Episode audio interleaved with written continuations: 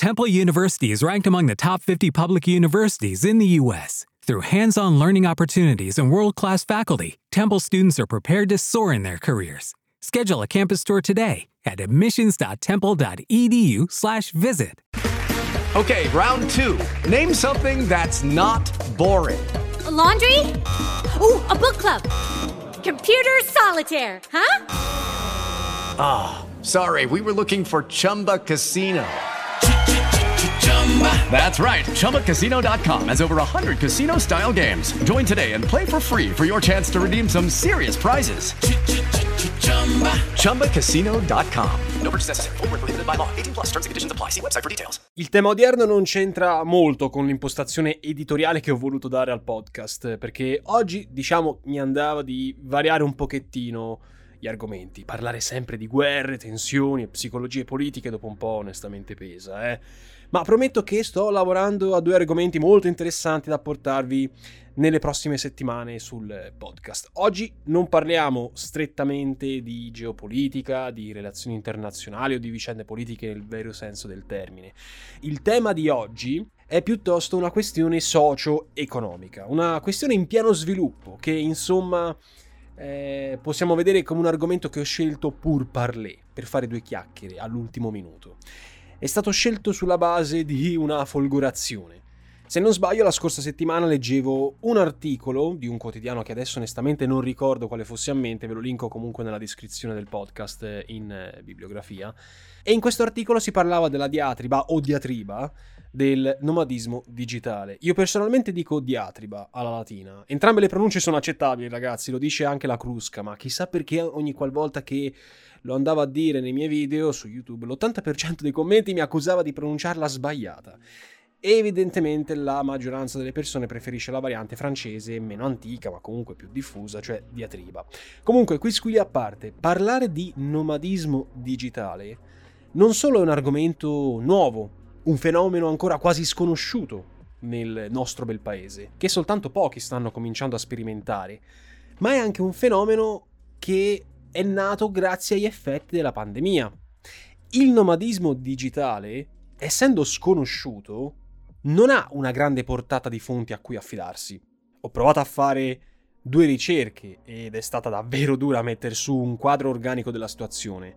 Qualcuno sì ne parla su YouTube, ma ha quel fare affabulatorio con una verve quasi surreale. Io personalmente vi consiglio di non credere alla quasi totalità delle parole che vedete uscire dalla bocca degli influencer, tra virgolette, che vanno all'estero, che pretendono di lavorare e vivere la bella vita in spiagge da paura. No, per favore, non cadiamo in questi, in questi preconcetti.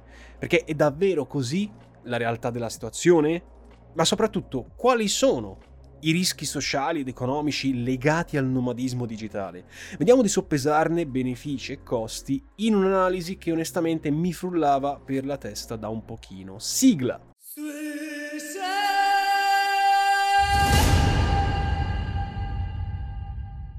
Ci è voluta una pandemia, si potrebbe obiettare, per raggiungere e introdurre finalmente anche in Italia il concetto, tra virgolette, rivoluzionario dello smart working parola che credo che insieme a Covid sia entrata nella mia lista delle parole più odiate del 2020-2021, cioè quel lavoro agile di spavalda matrice statunitense che nonostante tutto ancora oggi continua a insospettire.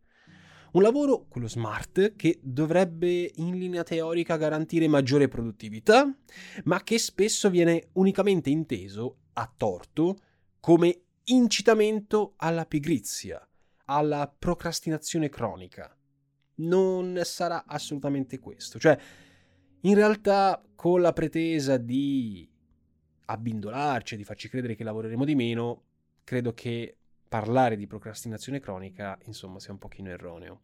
Lo smart working è una realtà già consolidata da un bel po' di tempo all'infuori, cioè all'esterno dei nostri confini, e non riguarda soltanto le modalità di lavoro, ma mira a ribaltare drasticamente la concezione stessa di ufficio, orario e attività lavorative alla luce di un quadro non più utopico tra produttività e benessere personale. Certo, con le restrizioni dal lockdown abbiamo a nostre spese ha preso solo una delle tante declinazioni che lo smart working può assumere, cioè quella casalinga, che noi stiamo chiusi in casa e lavoriamo per conto dell'azienda X, facendo di necessità virtù, arrangiandoci insomma alla buona maniera italiana, nel giusto compromesso tra furbizia, cioè lavoro di meno, e pregiudizio, cioè quello non lavora per niente stando a casa. Sì, perché dopo tutto non tutti sono ancora disposti a rinunciare alla convinzione, vuoi per abitudine, vuoi per un contorto sentimento di espiazione, di vedere il lavoro come negazione di sé, come lavoro che deve essere un sacrificio e obbedienza cieca al capo. Noi non siamo, it- dico noi nel senso generico chiaramente del termine, perché in questo podcast non si è mai voluto fare di tutta un'erba un fascio, non siamo ancora abbastanza confidenti per poter rinunciare all'etica quasi storica, mi verrebbe da dire religiosa, eh, del sudore della fronte un sudore che ha un po' il sapore di ascendenza biblica o fantoziana, mi verrebbe da dire. Il concetto di base che osteggia lo smart working di base è se noi dedichiamo le nostre menti al capo di turno, al boss della nostra azienda, i nostri corpi devono appartenere di conseguenza all'ufficio di quell'azienda, in quanto braccio naturale della sua, della sua mente. In quest'ottica, che purtroppo ancora sopravvive in certi contesti lavorativi, può sembrare quasi eretica quindi la scelta di chi segue la via di un nomadismo digitale, di un lavoro senza confini, senza vincoli, senza barriere, lontano da schemi percepiti ormai come antiquati nei confronti di una estrema flessibilità, fino appunto a farsi erratica nella ricerca costante delle condizioni migliori per affrontare le proprie mansioni, spesso addirittura abbandonando il proprio paese.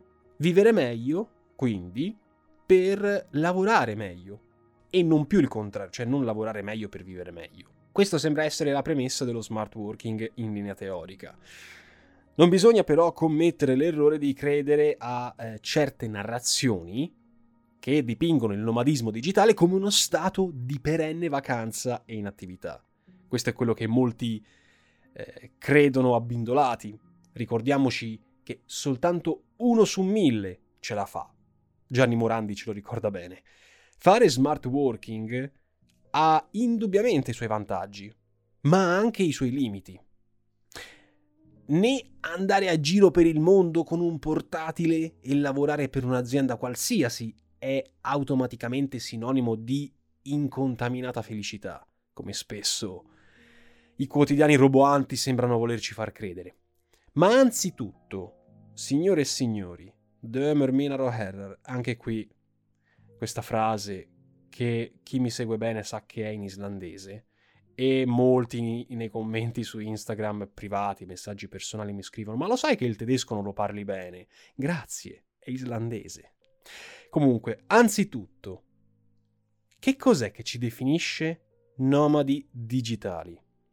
Allora, il requisito fondamentale per definirsi nomadi digitali è anzitutto l'indipendenza dal luogo di lavoro. Cioè io posso lavorare dove diavolo voglio. Per paradosso quindi potrebbe definirsi nomade digitale anche chi lavora da casa sua, anche se potenzialmente in grado di farlo da un'altra città, da un altro paese, al mare, in campagna. Non è un'imposizione che il datore di lavoro insomma ci dà, ma è una scelta di vita, uno state of mind. Per intenderci, se lo smart worker non per forza lavora in pigiama, potrebbe farlo perché chiaramente la sua condizione gli garantisce certo la massima flessibilità, la possibilità di scelta, ma quasi sempre è lui stesso il primo a rinunciare di andare su una spiaggia con una noce di cocco col computer sulla, sulla sdraio, perché non è che sia poi tanto conveniente passare tutto il giorno, ad esempio, su una spiaggia, Oppure se siamo uno smart worker passare tutto il giorno in pigiama.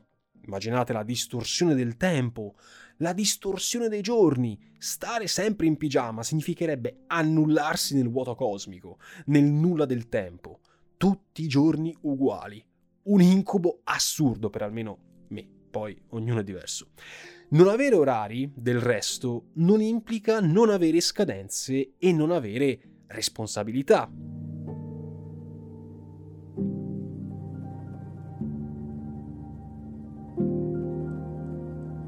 Il nomadismo digitale, infatti, ragazzi, è pur sempre un'attività lavorativa, presa certo per diverse motivazioni, facilitata certo anche da peculiarità di quei lavori che come unico requisito richiedono ad esempio una connessione, un PC o un software, quindi sono lavori chiaramente privilegiati, ma mm, non vuol dire che non siano lavori. Posso decidere quindi di lavorare dalla Spagna, dalla Grecia, dall'Estonia, insomma da un qualsiasi paese ritenga adatto alla mia attività così come da quelle nazioni che effettivamente me lo consentono tramite, e qui arriviamo all'argomento caldo, tramite agevolazioni fiscali e legislazioni ad hoc. Dal costo della vita al meteo, dai ritmi quotidiani a una vita più rilassata, meno frenetica, fermo restando il punto fisso stabilito di avere una connessione internet adeguata. Questo è il nomadismo digitale le mete predilette delle giovani generazioni che scelgono di intraprendere quello che la stessa comunità dei nomadi digitali definisce viaggio di sola andata, sono mete variegate, diverse. Dopotutto questa diversità delle destinazioni fa parte della stessa essenza del nomadismo digitale ogni individuo può disporre della propria libertà come meglio crede, ma come tutte le ricerche, anche la vita erratica di un nomade digitale rischia molto spesso di esaurirsi in un nulla di fatto, di fallire, e spesso finisce proprio laddove è iniziata, cioè partendo dall'Italia. Ecco spiegato perché, come chiaramente riportano le analisi dei quotidiani che vi cito in descrizione, il viaggio di sola andata spesso impone, con amaro cinismo, di rifare i bagagli e tornarsene in Italia prima del tempo stabilito perché magari non siamo riusciti a ottenere quello che volevamo. Capita cioè che il compromesso tra benessere ed efficienza lavorativa tanto vagheggiato semplicemente non si concretizzi. Come detto poco fa, il requisito fondamentale per diventare un nomade digitale è avere un luogo di residenza indipendente dal luogo di lavoro. Peccato che non sempre sia così, perché, ad esempio, l'esigenza di avere una connessione wifi ottimale e costante di fatto pone delle barriere molto stringenti intorno al nomade. Sono in molti ad aver sottovalutato questo piccolo dettaglio e con troppa spavalderia si sono lanciati ad esempio nell'inseguire quell'ideale che prende il nome inglese di workation, cioè un mix tra lavoro e vacanza. Nulla di sbagliato in seguire questo ideale, perché con il workation si cerca di diluire gli effetti dello stress del lavoro nei momenti di relax. Ci sono due però. Il primo è che si rischia di eliminare la soglia, la differenza tra quando è il momento di lavorare e quando è il momento di staccare, finendo così, più praticamente che teoricamente, per lavorare in eterno. Seconda cosa è che, e questo fa pensare, in molti sono partiti in un luogo di villeggiatura con tante speranze, ma non appena si rendono conto della problematica, come ad esempio la connessione inesistente, o che magari anche cosa sciocca, il paese nel quale sono andato non fa per me perché non c'è vita sociale che mi possa accogliere, io quindi rimango isolato dal resto della popolazione, queste persone non fanno altro che rinchiudersi tutto il giorno in un McDonald's, magari non so a Coralejo o a Fuerteventura, per usufruire del wifi gratis della zona senza parlare con nessuno questa non è vita sociale. Ora, immaginiamoci il peggiore dei due aspetti. Un lavoro che va a rilento, che non ingrana, che non garantisce un avanzamento di carriera perché siamo soltanto degli operatori esterni all'azienda in un paese sperduto, e una vacanza in un paese chiaramente molto bello che si rivela essere un inferno. Capiremo dunque perché il progetto di vita nomade, specie nelle sue forme più estreme, tra virgolette, può essere esteso solo per un numero limitato di anni e questo è proprio ciò che la propaganda del nomadismo digitale non vuol farci intendere, cioè secondo chi sbandiera il nomadismo digitale noi lavoreremo per sempre, poco e spensierati, per sempre intendo dire in posti fantastici e a orari molto limitati. Per definizione, un nomade, come la storia stessa ci insegna, è un individuo che sfugge a un'idea di stabilità, di stanziamento e tutto questo finisce sempre per generare incertezza, preoccupazioni, impossibilità di crearsi un futuro, stabile chiaramente. Ciononostante, il fenomeno è in forte espansione. Secondo Intuit, che è una società di sviluppo software degli Stati Uniti, nel 2020, per farvi un esempio, i nomadi digitali negli Stati Uniti sono all'incirca 7 milioni e mezzo. Tra una quindicina di anni, nel 2035, tenendo conto chiaramente di tutti gli stravolgimenti sociali possibili, si stima che questi insomma, lavoratori liberi, digitalmente parlando, saranno circa un miliardo a livello globale tra freelance e dipendenti. It is Ryan here and I have a question for you. What do you do when you win? Like are you a fist pumper? A woohooer, a hand clapper, a high fiver. I kind of like the high five, but if you want to hone in on those winning moves, check out Chumba Casino. At ChumbaCasino.com, choose from hundreds of social casino style games for your chance to redeem serious cash prizes. There are new game releases weekly, plus free daily bonuses. So don't wait. Start having the most fun ever at ChumbaCasino.com. No purchase necessary. VGW. Void were prohibited by law. See terms and conditions. 18 plus. With Lucky Land slots, you can get lucky just about anywhere. Dearly beloved, we are gathered here today to... Has anyone seen the bride and groom? Sorry, sorry, we're here. We were getting lucky in the limo and we lost track of time. No, Lucky Land Casino, with cash prizes that add up quicker than a guest registry. In that case, I pronounce you lucky. Play for free at LuckyLandSlots.com. Daily bonuses are waiting. No purchase necessary. Void where prohibited by law. 18 plus. Terms and conditions apply. See website for details. With the Lucky Land Slots, you can get lucky just about anywhere.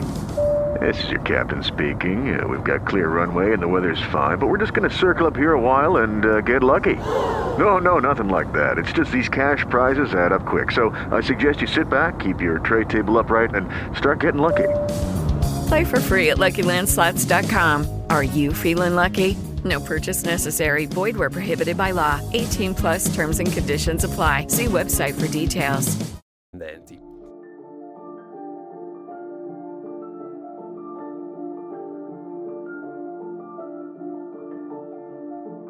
Forse una stima esagerata, ma su una simile linea si pone il report The Future of Jobs 2020 del World Economic Forum che prevede che ci sarà una rapida mobilitazione dei datori di lavoro verso la digitalizzazione delle proprie attività, il tutto con un'espansione del lavoro da remoto di cui potrà beneficiare il 44% degli impiegati, chiaramente non quelli che stanno sulle catene di montaggio, ad esempio, anche se ormai si va verso la robotizzazione dei, dei processi industriali. Numeri a parte, è chiaro che saranno sempre di più le attività che consentiranno forme di lavoro da remoto in via sempre più definita. E quando questo accadrà, sarà sempre più alto il numero di lavoratori e professionisti disposti a cambiare vita, soprattutto se verranno applicati ed estesi provvedimenti legislativi e fiscali adeguati a questo fenomeno.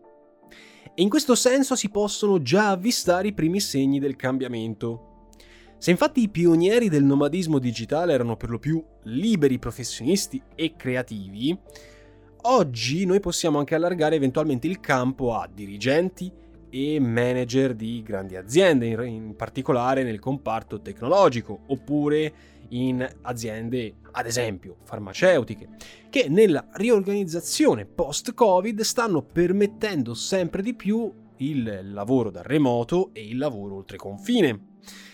In realtà il nomadismo digitale autentico non modifica soltanto l'approccio al proprio lavoro, ma finisce per creare una nuova filosofia di vita, un rimodulamento dell'individuo, che viene per così dire svincolato quanto più possibile da legami economici e sociali col paese che lascia, in questo caso, nel nostro caso, l'Italia.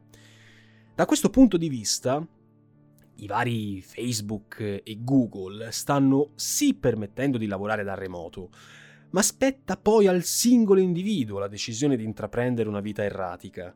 Io vi parlo da uno che ci guadagna attraverso Google, non, non lo nascondo certo, ma io stesso mi rendo conto del pericolo nel quale noi stiamo andando incontro. Attenzione, non definisco, non voglio dire che sia un pericolo perché è un qualcosa di innovativo.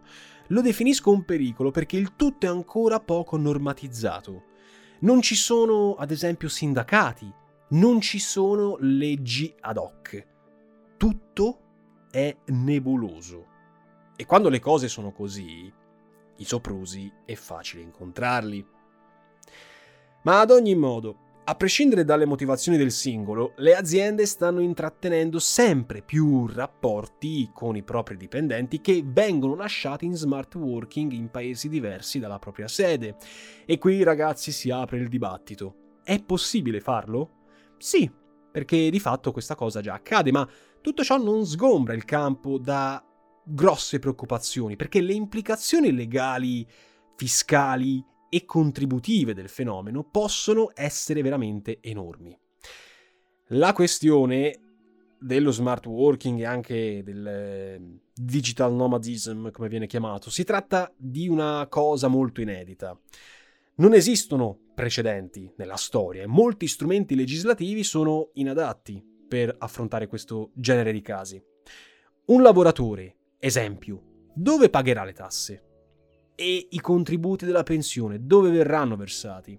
Se io lavoratore creativo, Simone Guida, cioè io ad esempio, con il mio canale YouTube, per esempio, risiedo in Irlanda, ma la mia azienda, Nova Alexio, in questo caso, per cui lavoro, ha una sede in Olanda, è logica che dovrei avere di conseguenza un contratto di lavoro stabilito e regolato dalla legislazione olandese, perché la mia azienda è basata in Olanda.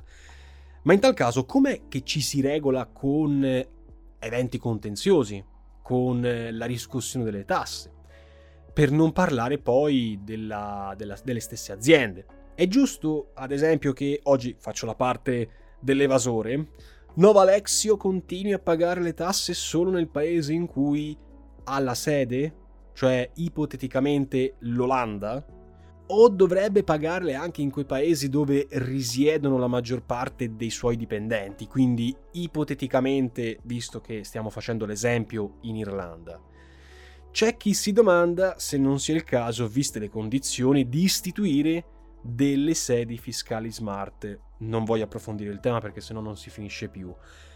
Ma queste sedi fiscali smart sono sufficienti per risolvere la questione? Punto di domanda che io mi sono posto. Come si può capire, il nomadismo digitale quindi si muove in una zona grigia della legislazione internazionale. Molti stati e governi guardano con un certo sospetto al fenomeno, ad eccezione ovviamente di quei paesi che intendono cavalcarne l'onda per rilanciare, ad esempio, turismo ed economia.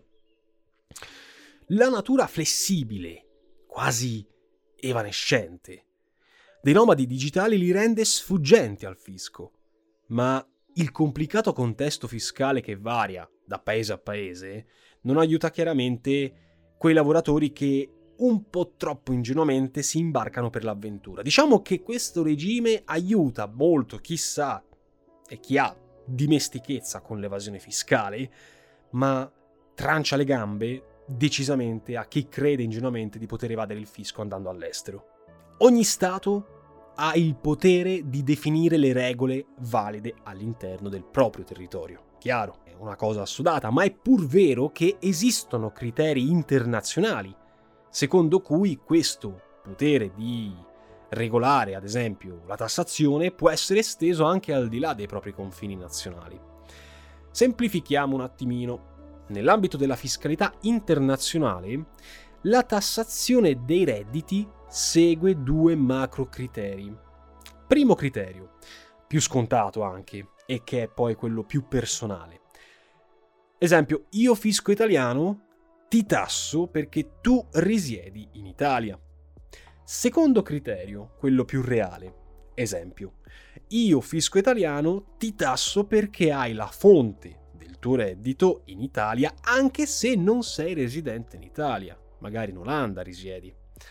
Mettiamoci ora nei panni di un nomade digitale che vuole perdere la residenza italiana a favore di una residenza più vantaggiosa in termini di tassazione. Anzitutto occorre iscriversi all'AIRE, cioè l'anagrafe degli italiani residenti all'estero, ma iscriversi all'AIRE è un requisito minimo e non è sufficiente per eh, trasferire la propria residenza all'estero. Occorre infatti anche indicare un nuovo domicilio civile, più ovviamente la residenza, con l'intenzione chiaramente di volervi permanere per almeno 183 giorni all'anno.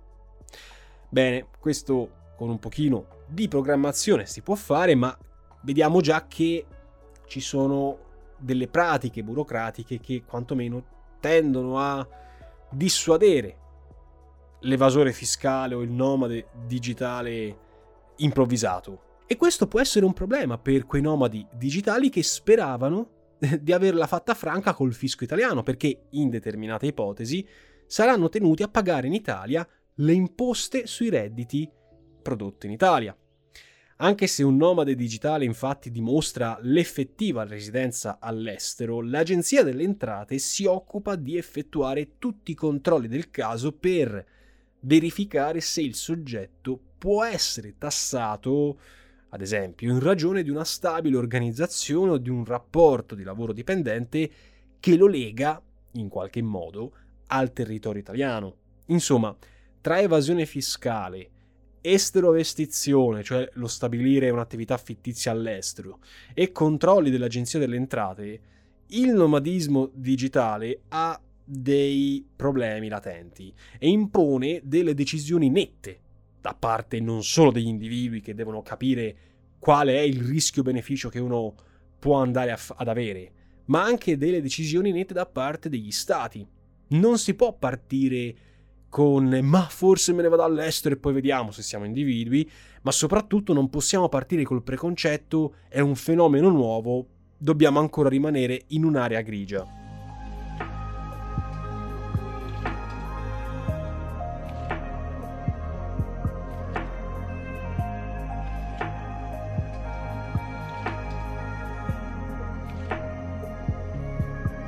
In uno scenario così contorto, il rischio di contenziosi, per la giurisprudenza in larga parte inediti, è molto alto.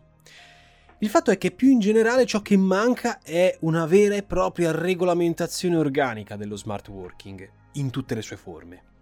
Cioè in questo 2020-2021 abbiamo voluto fare i conti senza l'oste.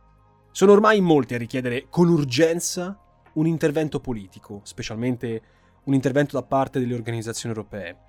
Ma c'è ancora molta confusione e di fatto paradossalmente l'organismo europeo che dovrebbe facilitare l'istituzione di un regolamento comune sta oggi mostrando nuovamente le sue contraddizioni, quelle contraddizioni che emergono dalle differenze che esistono tra i Paesi membri. E la debolezza dell'Europa sta nella sua divisione interna, ragazzi, c'è poco da fare, non basta un'unione monetaria a far grande una comunità di stati. Serve comunanza culturale, comunanza linguistica, comunanza di interessi politici e sociali. Ma questa è una mia visione che chi è anti-europeista leggerà come un'esaltazione, chi invece è a favore dell'Unione lo vedrà come un dissidio. Peccato che il mio succo del discorso non sta in questo, visto che io stesso sono a favore dell'Unione Europea, ma rimodulandola in maniera diversa. Non divaghiamo però, non è questo l'obiettivo del discorso odierno. Altra domanda interessante riguarda la tassazione, il welfare e il fisco, nel quadro appunto del, del nomadismo digitale. Questo trittico è la diatriba, o la diatriba, come piace ad alcuni, su cui si è focalizzata, anzi fossilizzata inutilmente l'Unione Europea negli ultimi mesi. Ecco quindi che invece di cooperare i paesi europei lottano tra di loro per attrarre il maggior numero di nomadi digitali possibili, similmente a quanto già accade con ad esempio i pensionati che si trasferiscono all'estero, con l'INPS che eroga le pensioni che vanno in questo modo ad alimentare l'economia di altri paesi, uno su tutti il Portogallo. C'è però anche un altro problema e in questo problema si nota la furbizia la velocità di alcune nazioni europee rispetto ad altre letargiche e chiaramente rapide come una tartaruga, tipo la nostra. E cioè che il nomadismo digitale è diventato per alcuni una corsa all'oro. Ancora oggi c'è chi sottovaluta la questione del nomadismo digitale e chi invece saggiamente la tramuta in possibilità, con il risultato che ogni paese alla fine fa per sé. Ad esempio, l'Estonia, L'Estonia è una piccola oggi e ipertecnologica repubblica baltica con capitale Tallinn che ha istituito un vero e proprio visto per nomadi digitali, cioè il Digital Nomad Visa.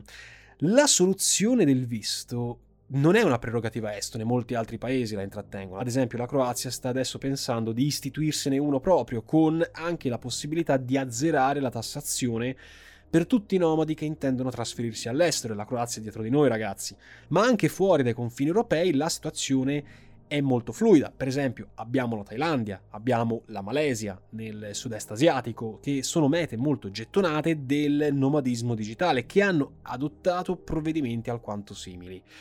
Anche altri paesi europei come la Repubblica Ceca o la Germania hanno soluzioni abbastanza identiche, ma la variante estone del suo visto si distingue per durata, di tempo insomma, e soprattutto per la precisazione del pubblico a cui si rivolge. Il Digital Nomad Visa non è aperto a tutti, chiaro, perché chi ne fa domanda deve dimostrare di poter guadagnare almeno 3.504 euro lordi al mese per gli ultimi sei mesi con questo visto, non solo si permette la permanenza in solo estone per 12 mesi, cioè per un anno, ma si può addirittura far sì che questo digital nomad possa viaggiare per 90 giorni negli altri paesi dell'area Schengen. Tutto questo ha uno scopo.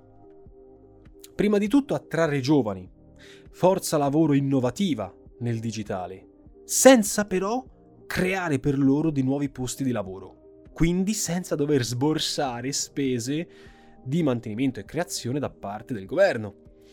E il beneficio di avere questi nomadi digitali, giovani, che siano web developer, web designer, programmatori e così via, è che questi sono delle figure altamente qualificate, con possibilità di spesa medio-alta, quindi più soldi che vanno nell'economia dell'Estonia. Don't you love an extra $100 in your pocket?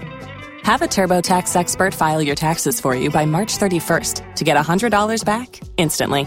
Because no matter what moves you made last year, TurboTax makes them count. That means getting $100 back and 100% accurate taxes only from Intuit TurboTax. Must file by 331. Credit only applicable to federal filing fees with TurboTax full service. Offer can be modified or terminated at any time.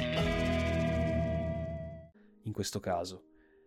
Nonostante non possa godere di un clima mediterraneo, l'Estonia può comunque garantire un'ottima connessione internet, sempre molto efficiente, e numerosi spazi di coworking, cioè spazi dove un gruppo di liberi professionisti lavorano nella stessa area, magari su progetti differenti.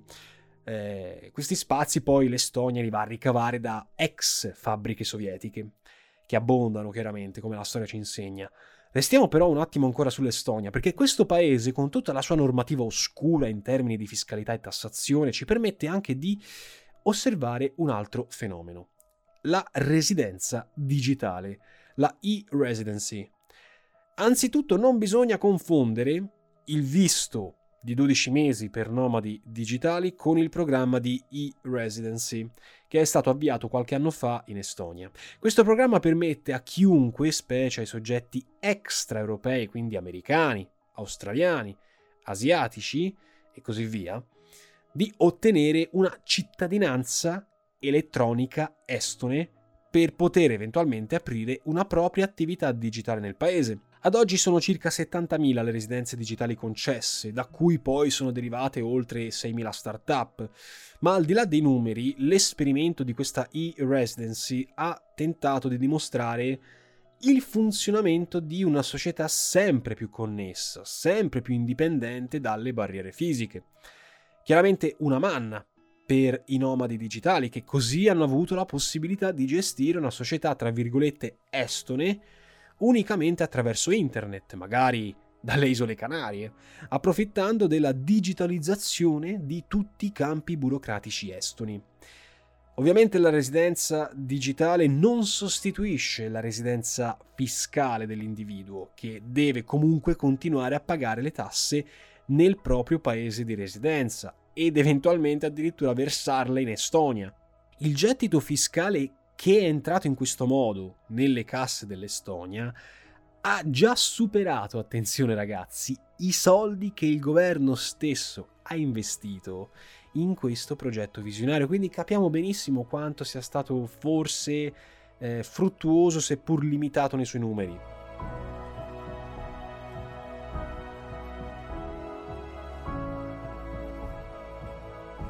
Come vediamo, il visto estone ha molti tratti in comune con la residenza non lucrativa spagnola, che viene concessa a cittadini non europei che abbiano un reddito da lavoro straniero o una pensione minima garantita, a condizione, chiaro, di non esercitare attività economiche e professionali sul suolo spagnolo. Legacy.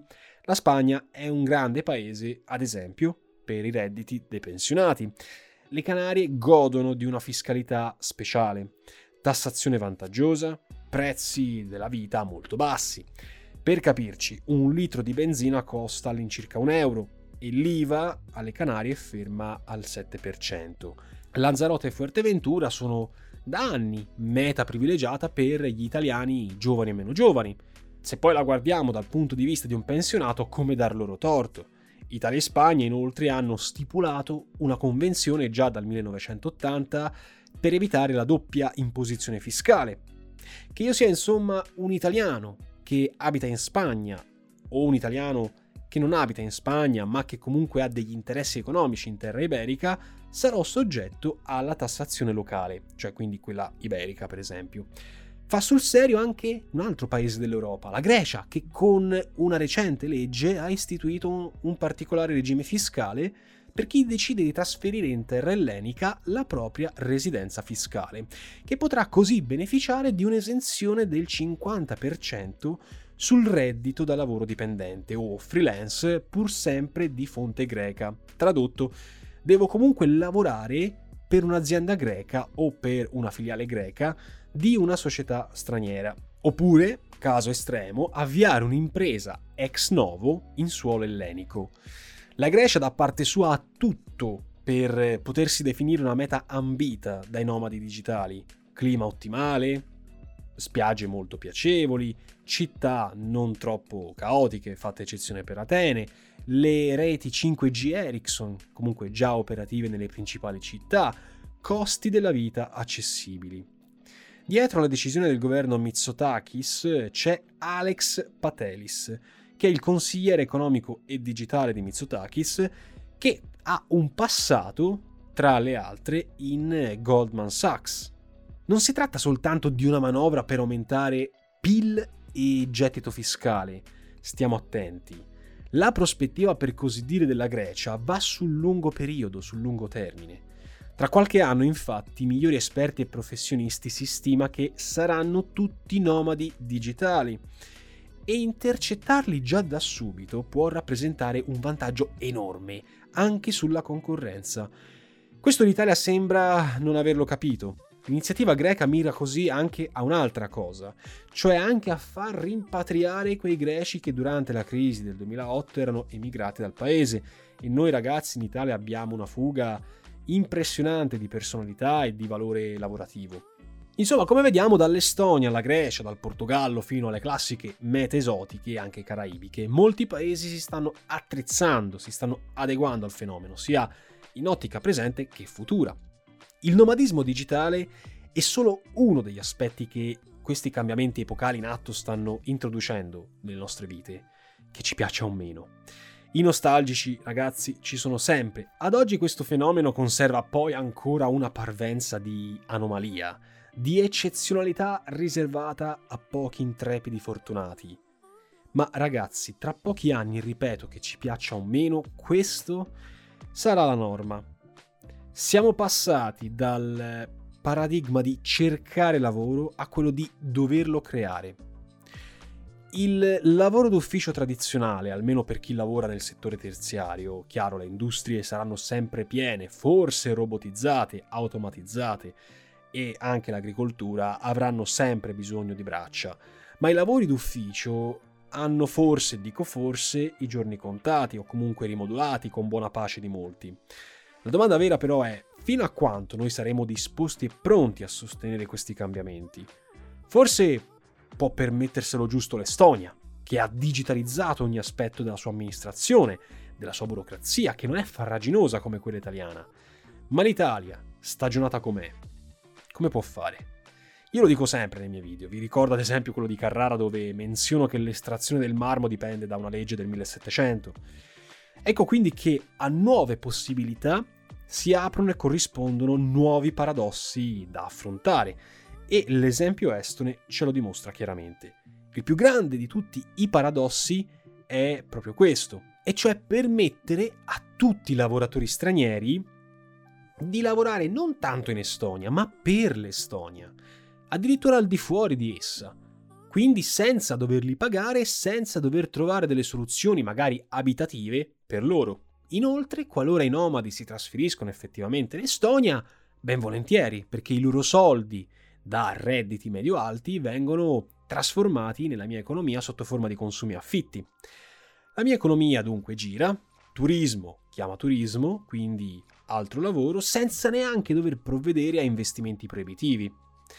Il nomadismo digitale, ragazzi, rischia di segnare una discrasia, una disfunzione nel circolo economico europeo e poi mondiale e i paesi che si dimostrano più aperti a questo fenomeno, comunque desiderosi di spartirsi una fetta di questo nuovo mercato, cercano, in un modo o nell'altro, di tutelarsi allo stesso tempo.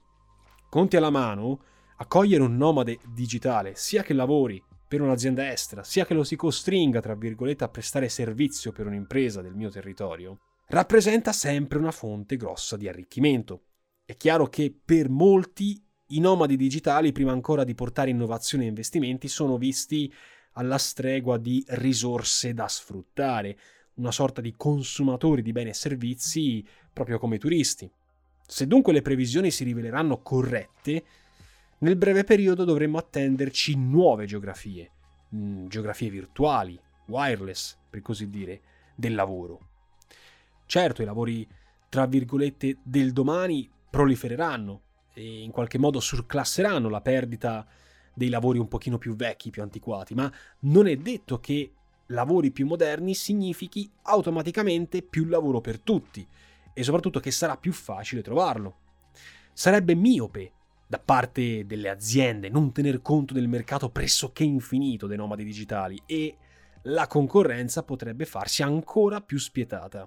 Un problema che il nomadismo digitale potrebbe risolvere potrebbe essere quello di cercare profili specializzati eh, per la propria azienda, profili specializzati che però potrebbero essere pescati da altri paesi, con la conseguenza che ad esempio un'azienda tipo di Milano guarderà volentieri oltre confine per espandere il proprio team. E dopo tutto ci sarà sempre qualcuno che potrà fare meglio il tuo lavoro a un prezzo decisamente più conveniente per le aziende in cui lavori. E questo è molto inquietante. Fino a quando non verranno stipulate basi normative comuni Fenomeni strani, eufemisticamente parlando, come il nomadismo digitale, garantiranno benefici solo a certi paesi e a certe aziende a scapito di altri.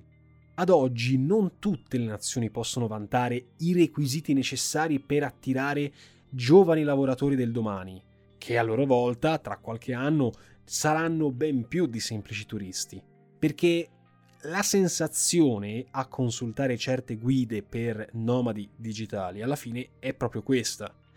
Nomadi digitali significa oggi lo si spaccia per essere come dei viaggiatori, dei turisti, prima ancora che dei lavoratori, sedotti cioè dalle attrazioni della destinazione più che dalle effettive possibilità di crescita.